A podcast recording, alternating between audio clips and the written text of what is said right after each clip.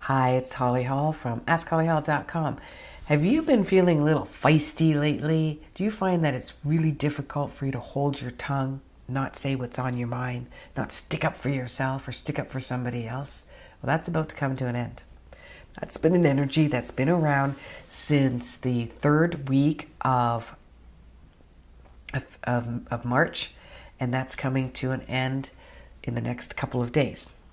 However, we are moving into another fiery energy of Leo for the next couple of days. So with this energy, and the next Tuesday,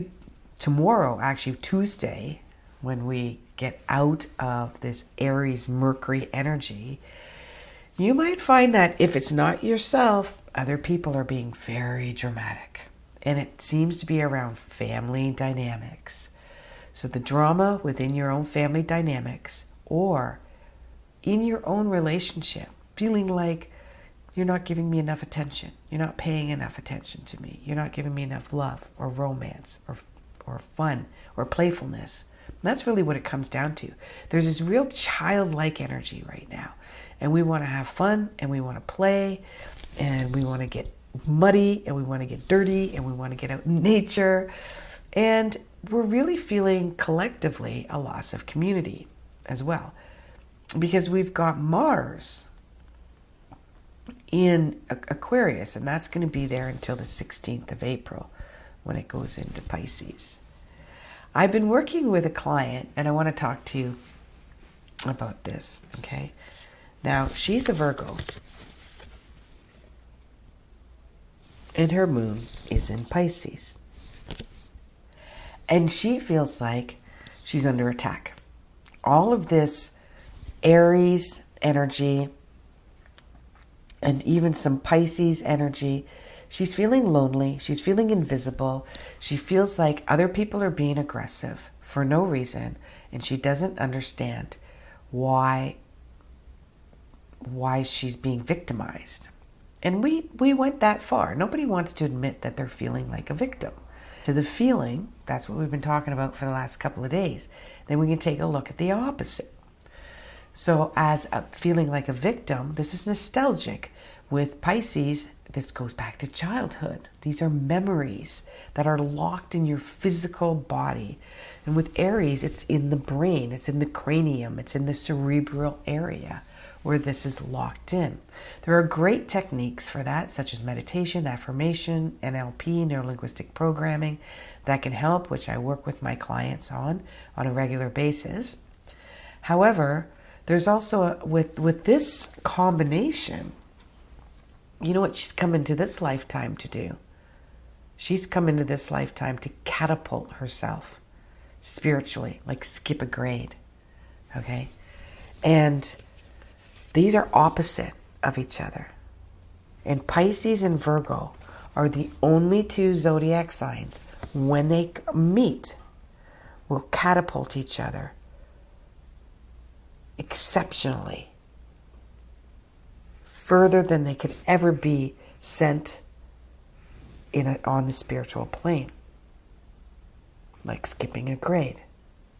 And it's a lot of work. Now, I'm a Virgo, and I've got a lot of Pisces in my life, including my mother, my father. My brother's moon was in Pisces. I had Pisces friends. My best friend has Pisces in her chart. My other best friend, which is my husband, has Pisces moon. So I'm definitely doing this double whammy of being catapulted spiritually in this lifetime. So I remind her of that. This isn't about them.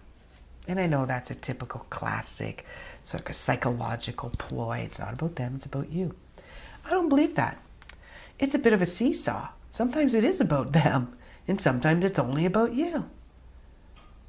And we have to be able to know when is it about them and when is it about me. And in this case, it is about her understanding empathetically, sympathetically, intuitively, psychically, compassionately. It's all Pisces stuff. what they are going through. So when she's feeling, start criticizing herself, which Virgos do really well, because I'm invisible, no one's loving me, no one's caring about me, they're just angry and they're not listening to my feelings or my emotions.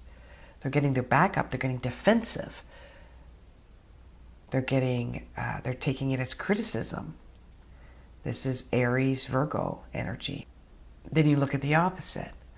When we're not, they're fighting. So you feel like they're in a fighting spirit. So what's the opposite of a fighting spirit? The opposite is getting along, compromise, understanding, seeing my side and their side.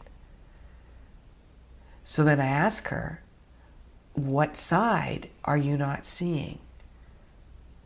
Well, I know exactly what's going on. They're pissed off because I didn't want to show up to the party last week because I was pissed off at my other sister-in-law and I just couldn't deal with it. I knew I was going to get mad. And so I just didn't go. Well, who was mad at you that didn't go? My mom. So maybe your mom somehow was looking forward to seeing you. So why don't you check in with your mom and go out for lunch with her? Oh, that's a good idea. And so she did. I got an email from her yesterday saying, I went out for lunch with my mom. She was so happy. She said it worked out better because she goes, we would have had this one-on-one time at the party, and that's what I really wanted. So it worked out better. And that's all was, this is guidance from the stars. This is guidance from Source. Source gave me the idea to do the lunch date, right? And this created a ripple effect. I'm not there. I don't know how it affected her mom, but I know that what she told me. Okay, nobody else seemed to be upset or mad. Probably her sister-in-law was glad she didn't go.